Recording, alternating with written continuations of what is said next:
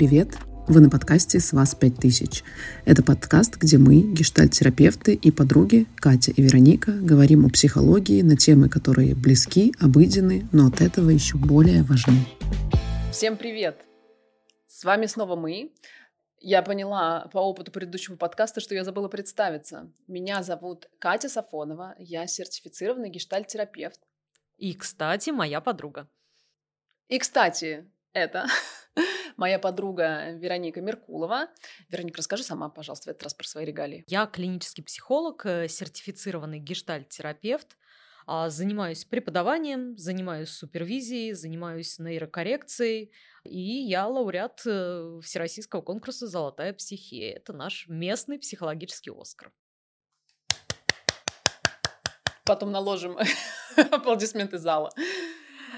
Это наш подкаст «С вас пять тысяч». Это призыв к действию. На нашем подкасте мы обсуждаем а, темы, связанные с психологией, с эмоциями, с психологическими проблемами, с какими-то задачами, которые мы решаем в жизни, в отношениях. Но я хочу добавить, что сегодняшняя тема подкаста родилась из одного из предыдущих, первого, на самом деле, нашего подкаста, когда мы говорили много про «хочу», а потом обсудив, ну, мы все-таки обе психологи, мы решили, что «хочу» растет из эмоций, из чувств, и эту тему тоже важно пообсуждать. Угу. Да, мы обсуждали, а, не то чтобы обсуждали, мы обсуждали и обещали а, на самом первом нашем подкасте. Если вы не смотрели, не слушали, обязательно а, вернитесь и послушайте его, посмотрите, потому что там мы обсуждали тему выгорания. И, собственно, мы решили, что ключевая проблема выгорания связана с тем, что люди не понимают, чего они хотят, они не могут определить свою потребность. И мы обещали, что мы расскажем, как определить свою потребность. И когда обсудили, мы, на этот раз мы готовились очень сильно ну, по сравнению с первым разом. Мы поняли, что как понять свою потребность это следствие понимания в принципе своих чувств и контакта с чувствами. И мы решили как бы пойти, как Вероника сказала, от базы.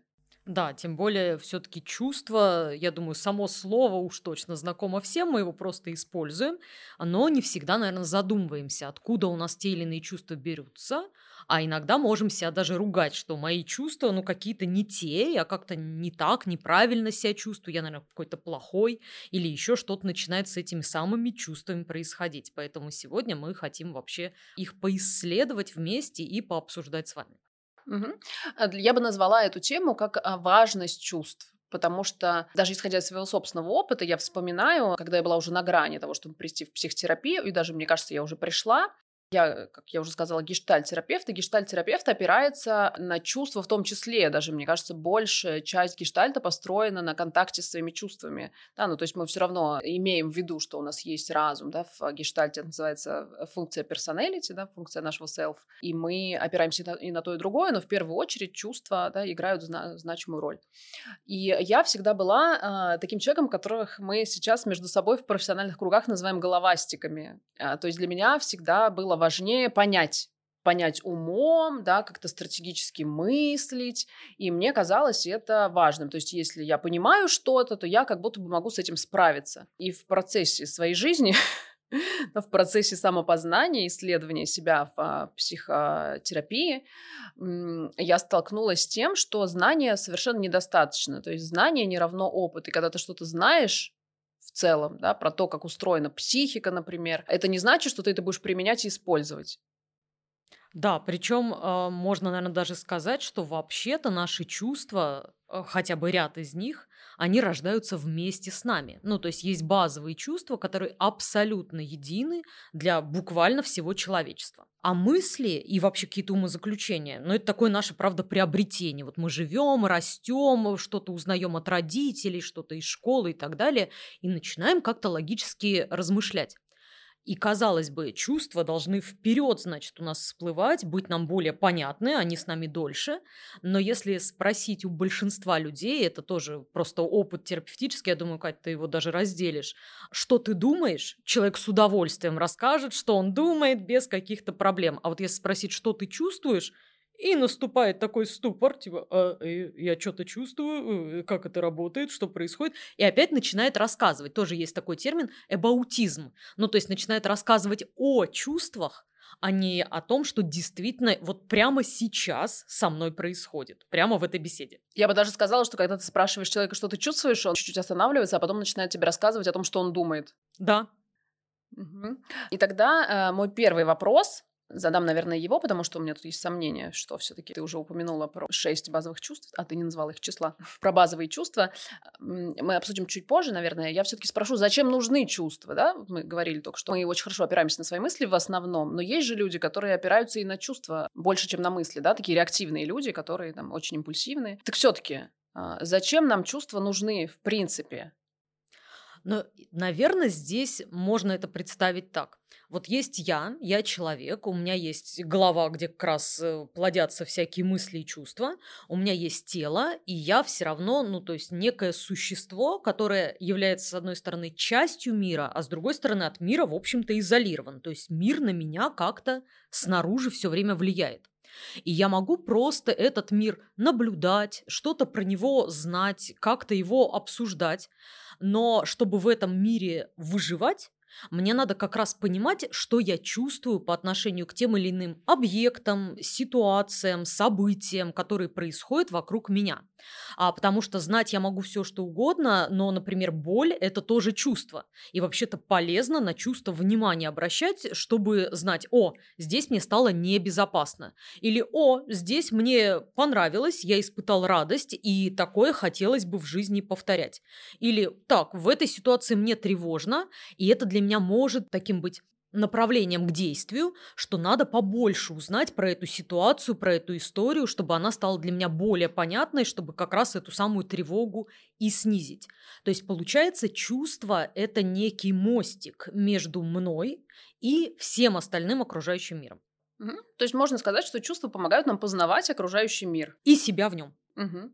Потому что очень часто у меня есть своя собственная статистика, как у гештальтерапевта. Очень часто люди приходят на психотерапию не с запросом «научите меня чувствовать», а с запросом «я не хочу чувствовать чего-то конкретного, я не хочу испытывать определенные чувства, я не хочу испытывать боль, я не хочу испытывать зависть, я не хочу испытывать тревогу». То есть какие-то чувства, которые доставляют человеку дискомфорт или в обществе считаются какими-то порицаемыми, например, зависть, да, такое чувство, про которое можно сказать, фу. И тогда мы, у нас, опять же, в уме, да, есть какие-то умственные конструкции, у нас есть отношение к определенным чувствам, эти чувства хорошие, радость, хорошее чувство хочу испытывать, оставим. А зависть, плохое чувство, не хочу испытывать, гнев, плохое чувство, не хочу испытывать, пойду на психотерапию, чтобы меня там научили не гневаться, э, не завидовать, и вот люди приходят с таким запросом, и э, вот сейчас, да, я хочу для наших зрителей, для наших слушателей, для тех людей, которые раздумывают над тем, чтобы пойти в психотерапию, легализовать чувства, да, и наша задача сегодня пояснить важность чувств. Мы начали говорить о том, зачем они важны, да, и я бы хотела прийти к тому, как мы можем их использовать прикладным образом для того, чтобы ориентироваться в мире, да, для того, чтобы сделать нашу жизнь да, более качественной, более наполненной, потому что все-таки как будто бы я так предполагаю, да, не могу утверждать, ценность там знания, понимания, она есть, да, она поддерживается обществом, а ценность чувств как будто бы да, в нашем сообществе там, людей, связанных псих, с психологией, это э, да, значимость чувств нельзя э, преуменьшить или нельзя преувеличить? Преуменьшить. преуменьшить. Нельзя преуменьшить. Да, но для остальных людей, да, это как будто бы, ну, для людей, которые не психологизированы, назовем их так, которые, э, не, э, там, вот, э, эти люди обычно наши родители. которые говорят, справлялись мы без этих психологов, жили нормально, вот начали вот ковыряться вот в этом во всем, зачем это все нужно, да, и мы как бы с тобой наметили такой путь, что чувства помогают нам познавать мир и ориентироваться, понимать, как я себя чувствую в этом мире, да, и э, чтобы было с примерами, давай мы тогда обсудим, какие есть чувства. Вот у нас есть шесть базовых чувств, до того, как мы сегодня с Вероникой начали это обсуждать, я была уверена, что их четыре. Ой, вот я психолог. А, я назову свои, а ты свои два. А, значит, те четыре, про которых я... Ну, на самом деле, разные есть взгляды просто. Есть вот где пять чувств, да, говорят. Точно, есть четыре, в которых я была уверена. Это гнев, страх, радость и печаль. Но вообще к базовым, кстати говоря, что такое базовое? Это то, что появляется у человека прямо с момента рождения. И как раз соприкасаясь с окружающим миром, человек уже может это испытать. И более того, одинаково мимикой продемонстрировать. А есть еще удивление и отвращение. Вот условно, даже если мы ребенку дадим что-то гадкое под нос, то, что будет вонять как раз, вот мимика у абсолютно всех детей в этом мире будет одинаковая, что это отвратительно. То есть слова еще нет, а чувство уже есть. И это то, что нас всех на самом деле объединяет. У меня есть подтверждение. А, когда, знаете, вводите прикорм для ребенка, я своему сыну дала индейку, и у него на лице было написано отвращение. Просто он ее выплюнул. И вот, кстати, мне кажется, на примере отвращения здорово даже начинать сразу что-то про чувство понимать. Вот я думаю, что мы говорим отвращение, еще сразу добавляем, что мимика будет одинаковая, и, может быть, кто-то из вас сразу захотел тоже на лице это изобразить или припомнил что-то отвратительное. Это все сразу начинает считываться, как это все выглядит. И охота сказать, ну фу, это же ужасно, зачем нам такое чувство? Вот как раз то чувство, а, которое мы не желаем, чтобы мы это испытывали. Вот радость можно хотеть, а желать испытывать в результате. Явно это не про отвращение идет речь. Тогда вот исходя из того, что, Кать, ты говорила, правда, получается, мы могли бы, наверное, найти клиентов, которые бы к нам пришли и сказали, а я не хочу отвращения больше никогда в жизни испытывать. Но про это говорят редко, потому что чувства базовые, мы сейчас это обсудим. А про тревогу, правда, говорят часто. То есть люди, клиенты часто приходят с запросом «я не хочу тревожиться, да, уберите у меня это чувство». А на самом деле, если посмотреть э, на то, зачем нам нужны вот эти негативные чувства, а вряд ли это позитивно можно все описать, а можно сделать такой вывод, что они нас от чего-то защищают. Вот как раз отвращение – это явная реакция защиты. Если мне в нос или тем более в рот попало что-то настолько мерзкое, что я сразу начинаю испытывать только такую реакцию, мне надо срочно от этого избавиться. Вот как ты сказала про сына, да, то есть сразу выплевывает, и это как раз здорово. Получается, чувство дало сигнал. Избавься от этого, Судя по такому вкусу, это может быть опасно для твоей жизни и для твоего здоровья. Ребенок пока ничего не знает про пользу, у него есть реакция скорее, ну, такие на базовые рецепторы, например, горьковато, да, еще что-то. Правда, многие горькие вещи, они не полезны. То есть яды, они, в принципе, скорее горьким вкусом зачастую обладают.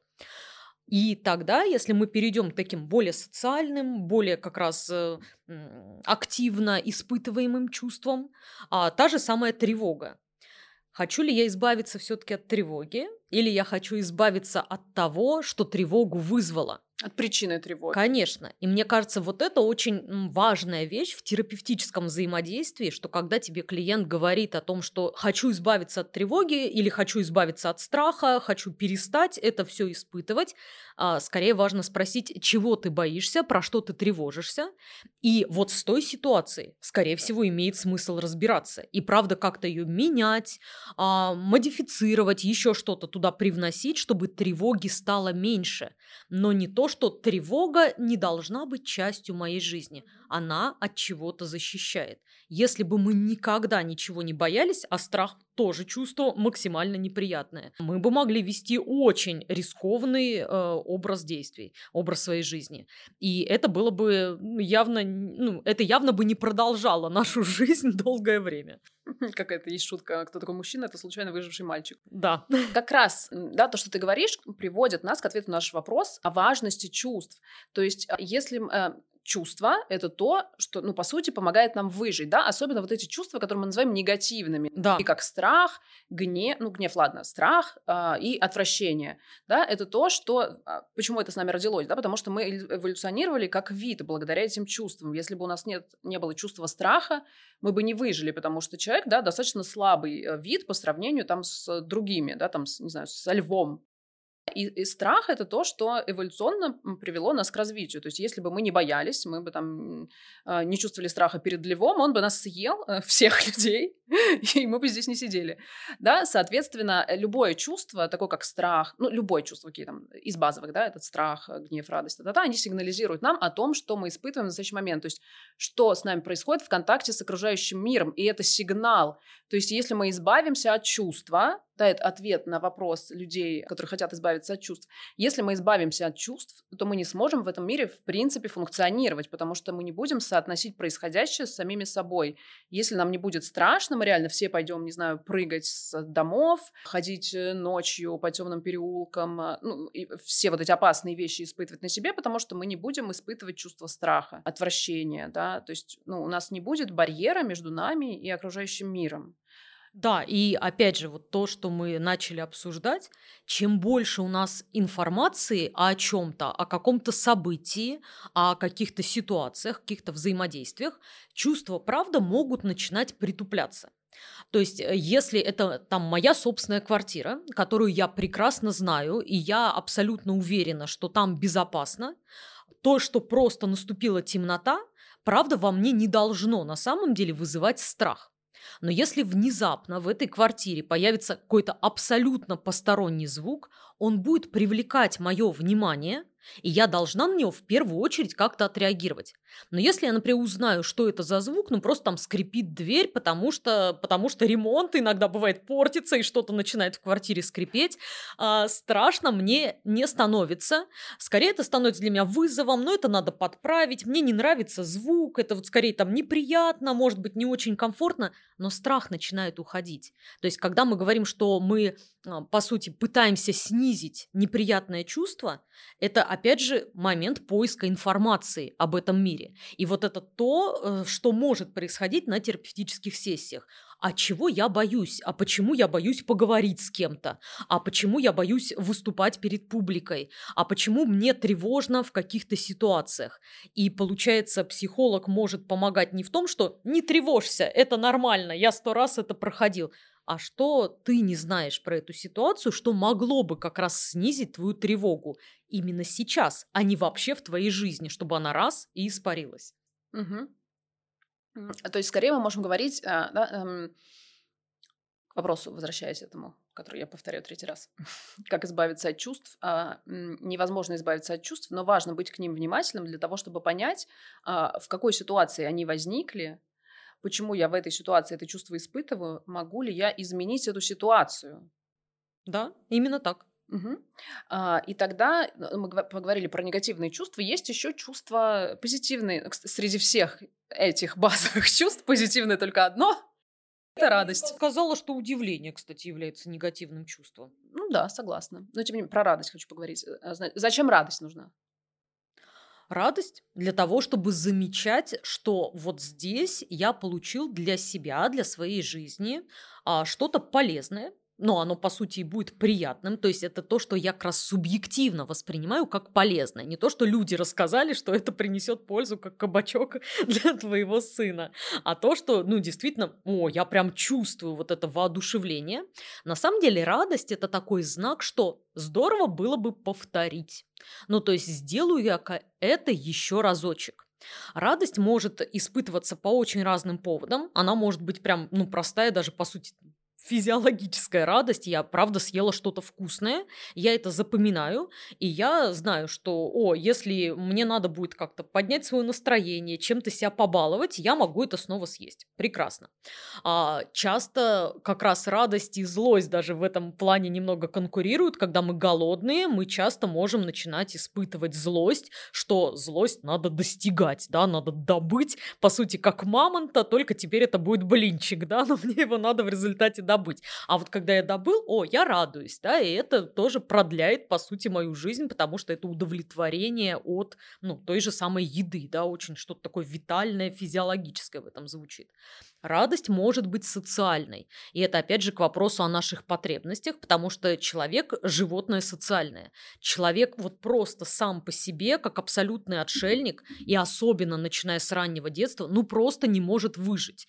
То есть, если мы говорим, какой-нибудь жеребенок, да, родился родился и через два часа там встал на свои ножки и поскакал, то человек этого точно не делает. Поэтому для человека важна радость взаимодействия, например, с другими людьми.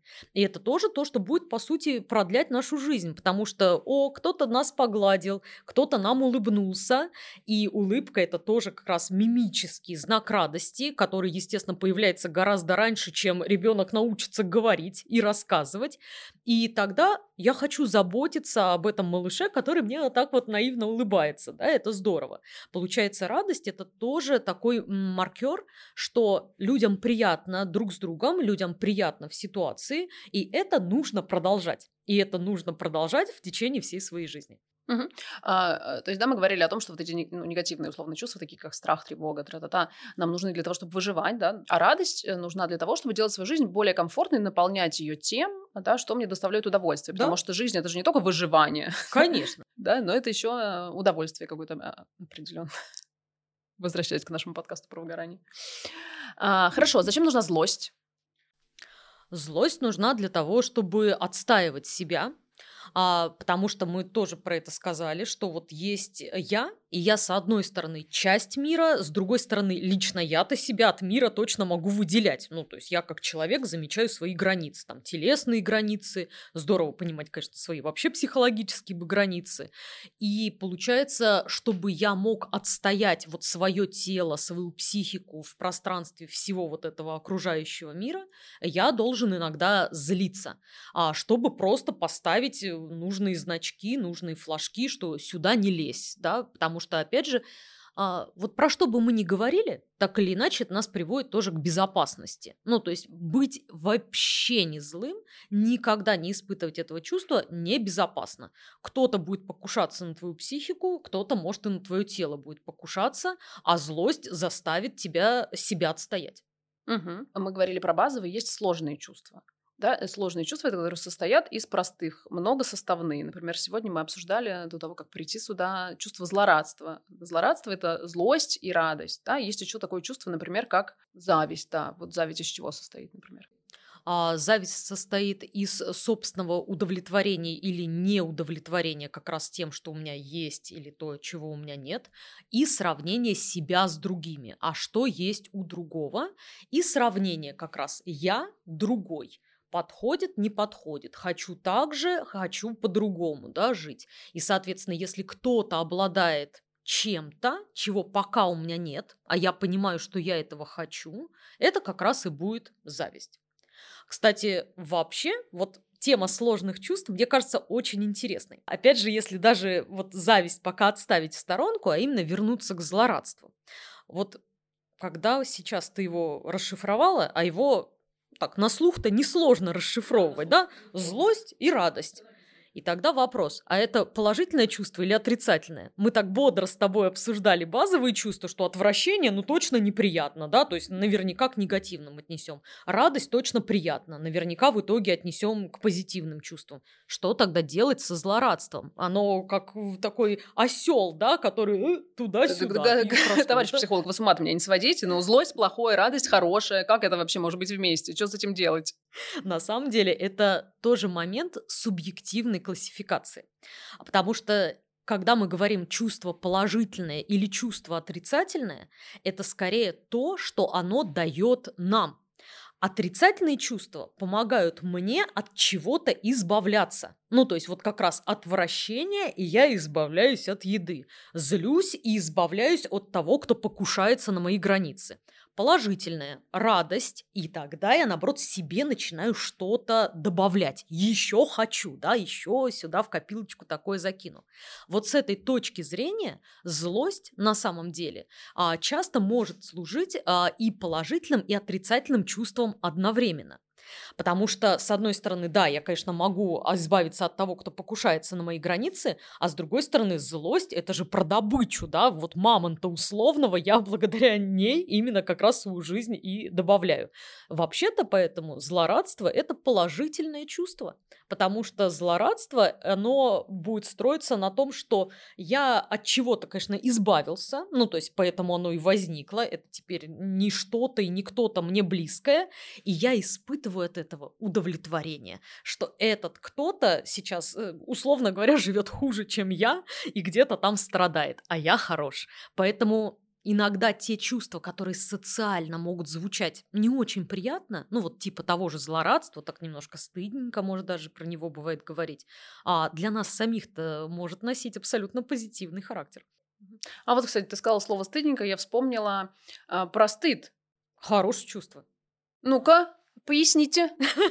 Пояснить на бригаду студию. Но это, опять же, та же самая история про хорошее и плохое. Да? То есть я считаю, что чувство, если возникает, и если его можно отследить и назвать, это уже хорошо.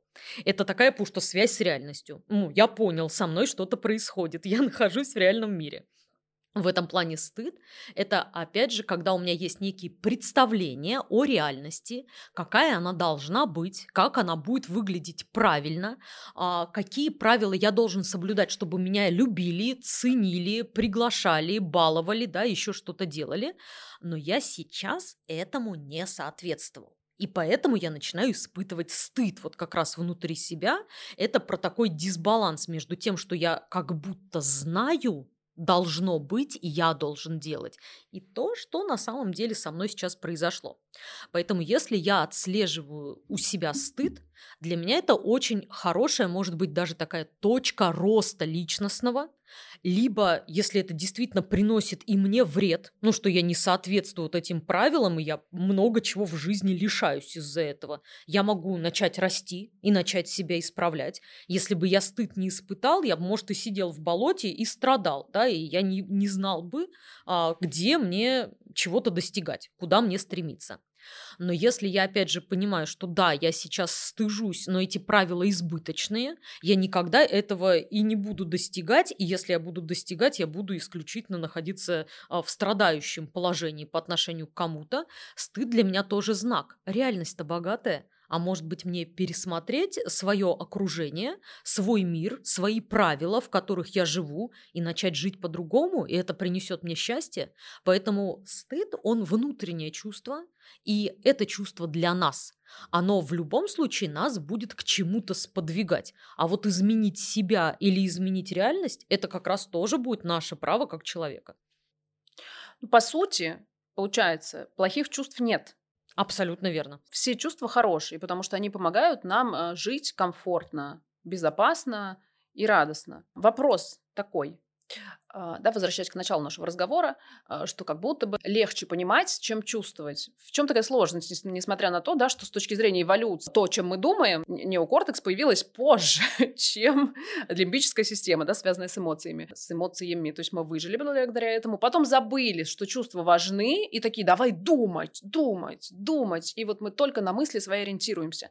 Хотя мы головой можем себя обмануть в чем угодно. То есть чувства первичные, потому что они вообще-то, это единственное на самом деле а, правильное, да, это единственное, что позволяет мне быть в контакте с реальностью.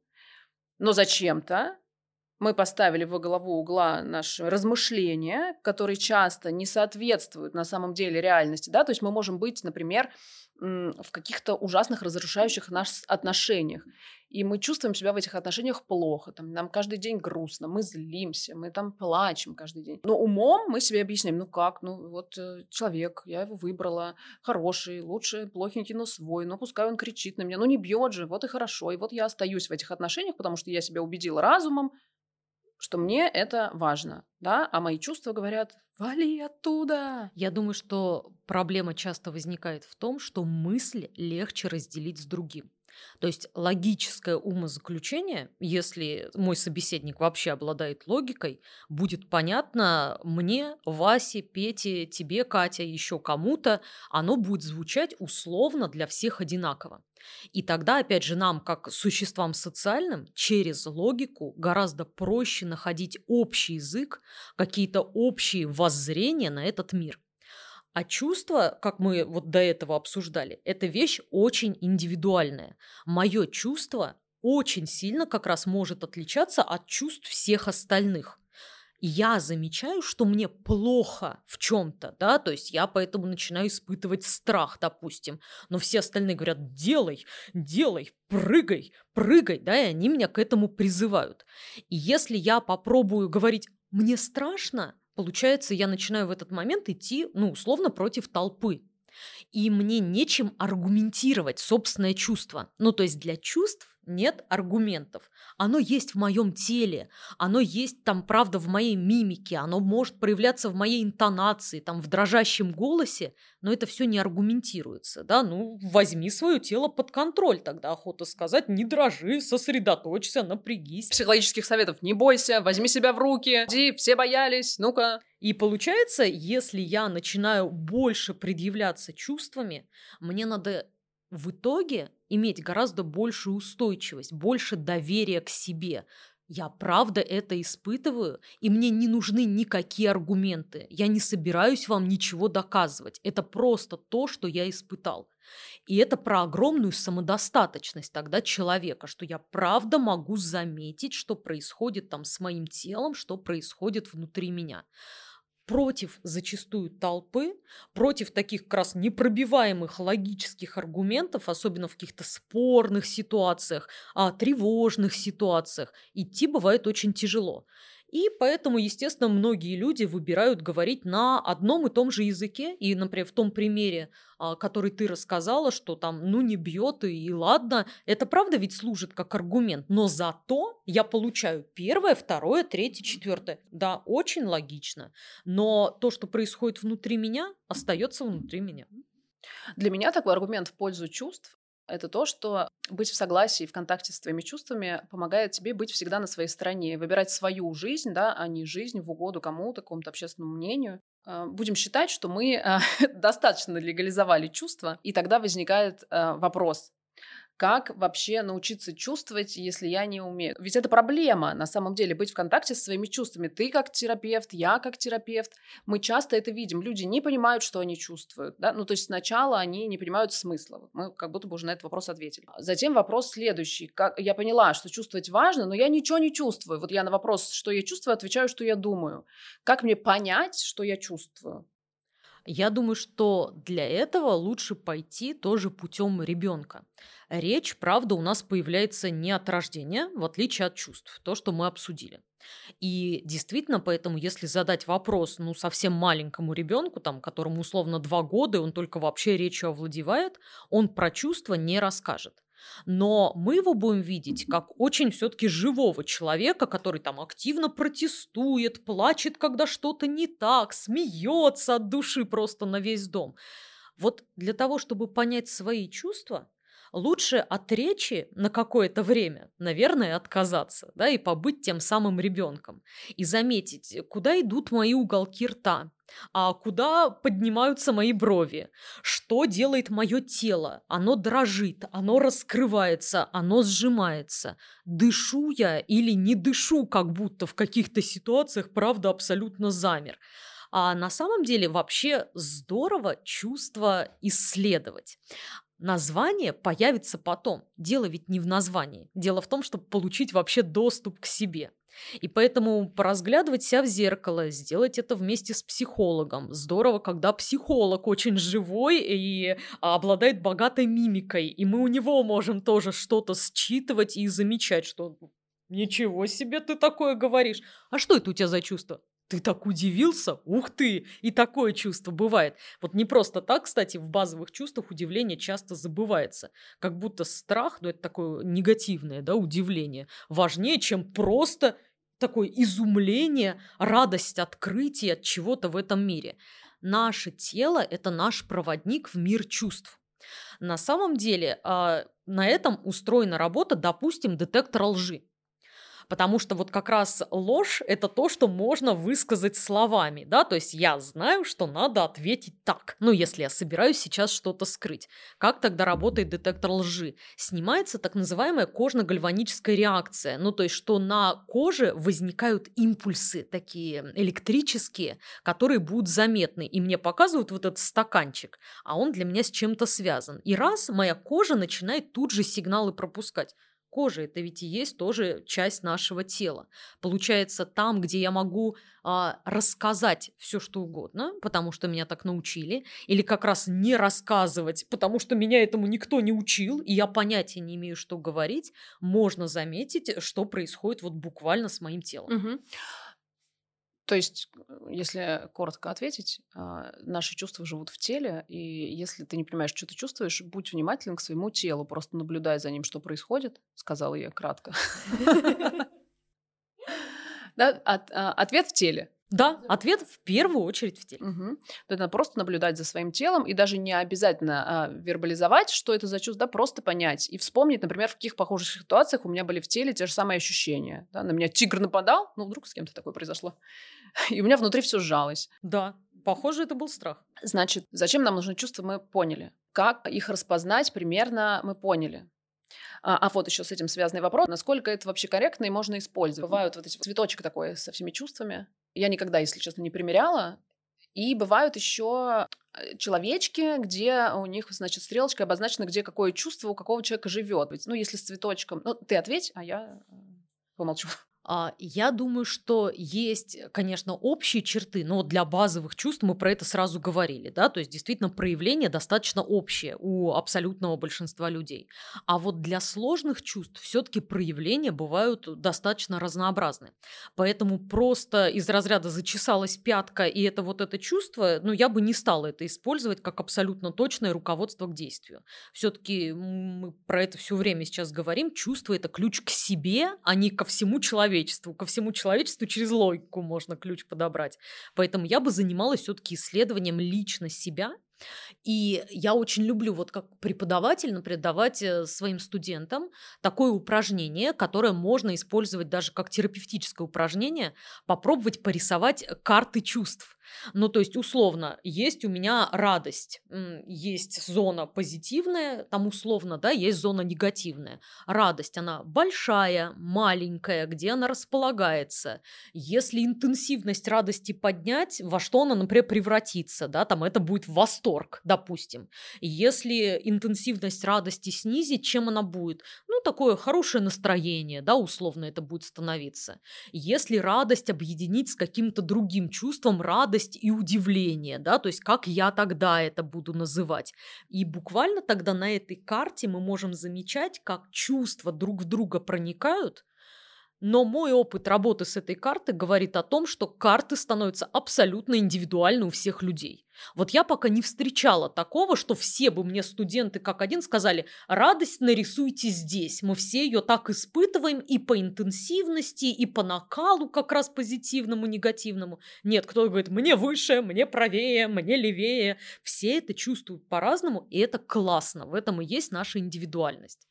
Это, собственно, был вопрос с подвохом, потому что я хотела, чтобы ты ответила, что все индивидуально, и все вот эти универсальные карты, универсальные человечки и э, книги, там, где живет какой симптом, это да, ну такая слишком общая картина. То есть лучше исследовать себя, да, э, даже не сравнивая с другим человеком. Но другой человек тебе не поможет, потому что, правда, мы все испытываем по-разному, в разных ситуациях чувствуем себя по-разному, и чувства у каждого человека в разных местах тела живут. Да, я думаю, даже, ну, единственное, наверное, если вообще не очень понятно, с какой стороны подойти к своим чувствам, на вот эти готовые карты, ну, можно взглянуть, чтобы хотя бы вдохновиться количеством чувств которые у нас бывают, насколько они бывают разные, и что, правда, у меня есть и пятка, и мизинец, и, может быть, на них тоже внимание надо обратить. Ну, а дальше, правда, индивидуально заниматься собой.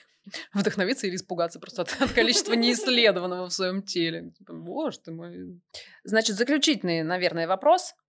Всегда ли чувства связаны с реальностью? Ну, то есть всегда ли наши чувства действительно сигнализируют нам о том, что что-то происходит во внешнем мире? Или, может быть, обман Обман может быть, на самом деле вопрос заключительный, но настолько широкий, что я какие-то вехи, заметочки сейчас сделаю, которые можно будет потом еще что даже обсуждать. Возьми себя в руки. А, я стараюсь. Потому что, во-первых, чувства а, они базируются на реальности. Вопрос, откуда мы эту реальность черпаем. Реальность же есть, ну вот прямо здесь и сейчас. Угу. Вот я тебя прямо сейчас вижу, к тебе что-то испытываю. Что? Теплое, я тебя люблю. Да. А с другой стороны, часть реальности я вообще-то сохраняю в своей памяти. Ну, то есть я же что-то уже видела, что-то слышала. Это откуда-то из прошлого, и я могу это, вспоминая, воспроизводить заново и заново в своей голове и на эту тему испытывать чувства. И поэтому прямо сейчас, ну, условно, меня может взять дрожь не потому, что я тебя резко испугалась, а потому что я вспомню что-то такое из своего прошлого, что правда меня пугает.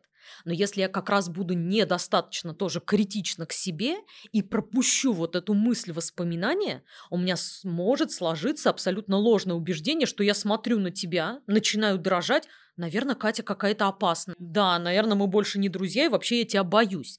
Поэтому, да, чувство может обмануть, если мы пропустим вот эту предпосылку, а откуда оно все-таки взялось.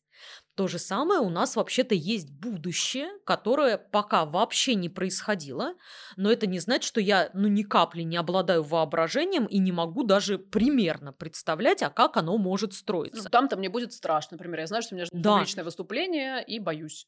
Да, и поэтому я, например, уже сейчас могу потерять аппетит, сон уже сейчас начинать страдать не потому, что моя жизнь уже сейчас начала рушиться, а потому что я вот настолько сильно предвкушаю чего-то, что произойдет когда-то, а может даже и не произойдет. Но жизнь я отравлю себе заранее.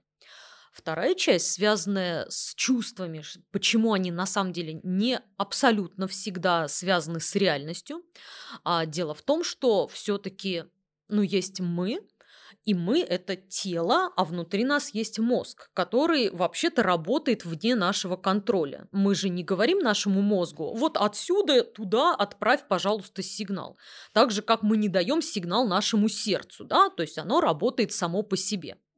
Поэтому если вдруг по какой-то причине, не знаю, потому что выпили лишнего, например, а, или потому что плохо выспались, а у нас сигналы, то есть я даже не говорю про какие-нибудь болезни, да, тяжелые, ну, такие более бытовые ситуации, но наш мозг может иногда начать подавать не совсем корректные сигналы, и они связаны вот с какой-то физиологией, да, то, что на нас повлияло.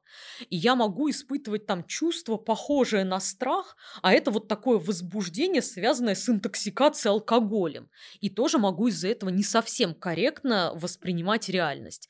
А, собственно, действительно, в разных измененных состояниях сознания чувства с реальностью могут быть вообще не связаны никак. Ну, э, а, так, ты давай-ка не, это, не нагнетай приземленное состояние. Я про обычное состояние. Как будто бы, да, мы такие прям, все, чувство, ориентируйся на чувство, это точно то, что тебе поможет прямо здесь и сейчас понять, что что-то не так или что-то так, та-та-та. Но может же быть, да, что а, здесь и сейчас все так, вот о, о чем ты говорила. Но, например, у нас есть какое-то воспоминание, и для нашего тела да, неважно, происходит это здесь и сейчас, или это когда-то происходило, да, телу, в принципе, неважно, то есть, ну, интенсивность, ну, условно, интенсивность, ладно, может быть, не такая же, но э, мы испытываем те же самые ощущения и вспоминая что-то неприятное или приятное, и находясь в этой неприятной или приятной ситуации. Да, интенсивность даже очень близка. А для нашего, опять же, мозга нет разницы, вижу я, например, прямо сейчас э, тебя перед собой, или если я закрою глаза, или там уже вернусь домой и буду тебя вспоминать. Мой зрительный образ а, по интенсивности будет одинаков, и, соответственно, чувства я тоже могу испытывать абсолютно одинаково. Угу. И тогда я тебе сказала, что это последний вопрос, но он был не последний. Ох, ты меня обманула. Да, потому что там у меня посередине один затесался, и он сейчас сюда логично ложится. Зная теперь, что не всегда наши чувства, да, связаны вот с реальностью, которую мы непосредственно проживаем в настоящий момент, а есть, ну, какой-то, допустим, травмирующий опыт прошлого, который накладывает отпечаток на наше восприятие настоящего, да, там когда-то, э, не знаю, э, на меня кричал мой партнер, который был рыжим, и теперь каждый раз, когда я знакомлюсь с рыжим мужчиной, я так внутренне сжимаюсь. И, и мне кажется, что с ним ничего не получится, а, потому что я опираюсь же на свои чувства, мое тело мне говорит, валим. А это вообще-то хороший человек, но я даже не даю ему шанса, потому что у меня внутри есть чувства. Так вот, такой был вопрос. Часто психологи говорят, да, нужно прожить эти чувства, чтобы они на вас не влияли больше, да, чтобы они вам не портили реальность. Как прожить? Сделать их слышимыми, видимыми и живыми. То есть, если я все время заглушаю свое тело, если я все время заглушаю свою мимику и свою речь, И чувство у меня есть, но я его, ну, буквально вот прям сворачиваю внутрь себя, не разрешаю про него думать, не разрешаю это вспоминать именно вот в виде какой-то картинки даже то оно никуда не исчезает. Оно правда продолжает жить внутри нас и всплывает потом вот в такие непредсказуемые, неожиданные, а иногда даже малоконтролируемые моменты рассказать про что-то, объяснить, поплакать, реализовать всю мимику, все жесты, что я думаю, чувствую по поводу какой-то ситуации, это и есть прожить чувства. То есть сделать их заметными, ну, в первую очередь, себе самому, а здорово, если есть какой-то хороший собеседник, который вместе с тобой тоже... Которому ты платишь 5 тысяч. Ну, в нашем подкасте это так, да, работает. Но иногда это могут быть друзья.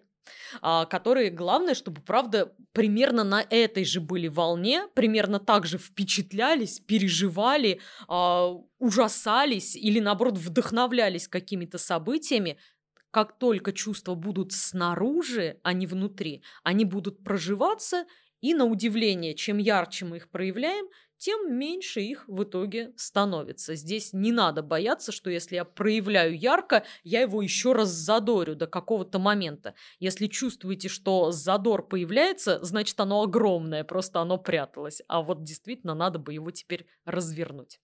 И тогда, получается, это перестанет влиять на нашу реальность, и мы будем а, проживать не то, что было когда-то там, да, а то, что прямо здесь и сейчас. И когда я вижу рыжего мужика, я уже не думаю, что сейчас он будет на меня орать и надо бежать, а я такая, ну, давай познакомимся. Ну, наша реальность прям... станет так гораздо а, честнее по отношению к нам. То есть я не могу сказать, что можно вот все-все-все чувства всегда разделить, ну, потому что мы все-таки живем длинную жизнь, и мало ли что с нами происходило. Не до всего мы иногда быстро можем добраться и докопаться.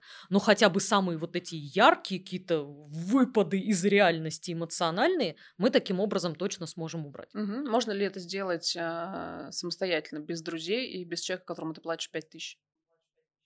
Довольно тяжело, потому что мы привыкаем с собой жить тоже определенным образом. То есть у нас есть уже какая-то картинка, а как я про это думаю, а как я это чувствую.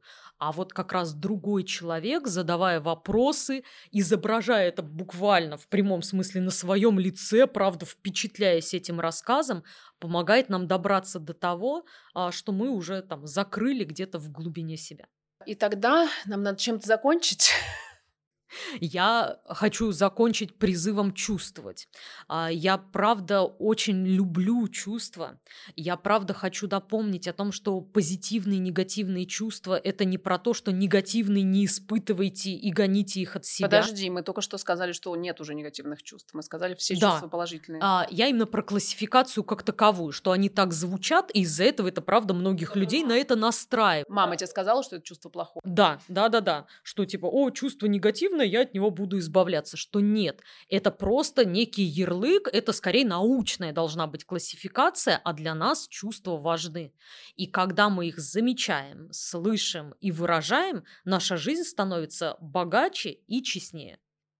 Я абсолютно подписываюсь под каждым словом, потому что я это все прожила через свой собственный опыт, потому что я была именно тем человеком, который вообще чувствам не придавал никакого значения.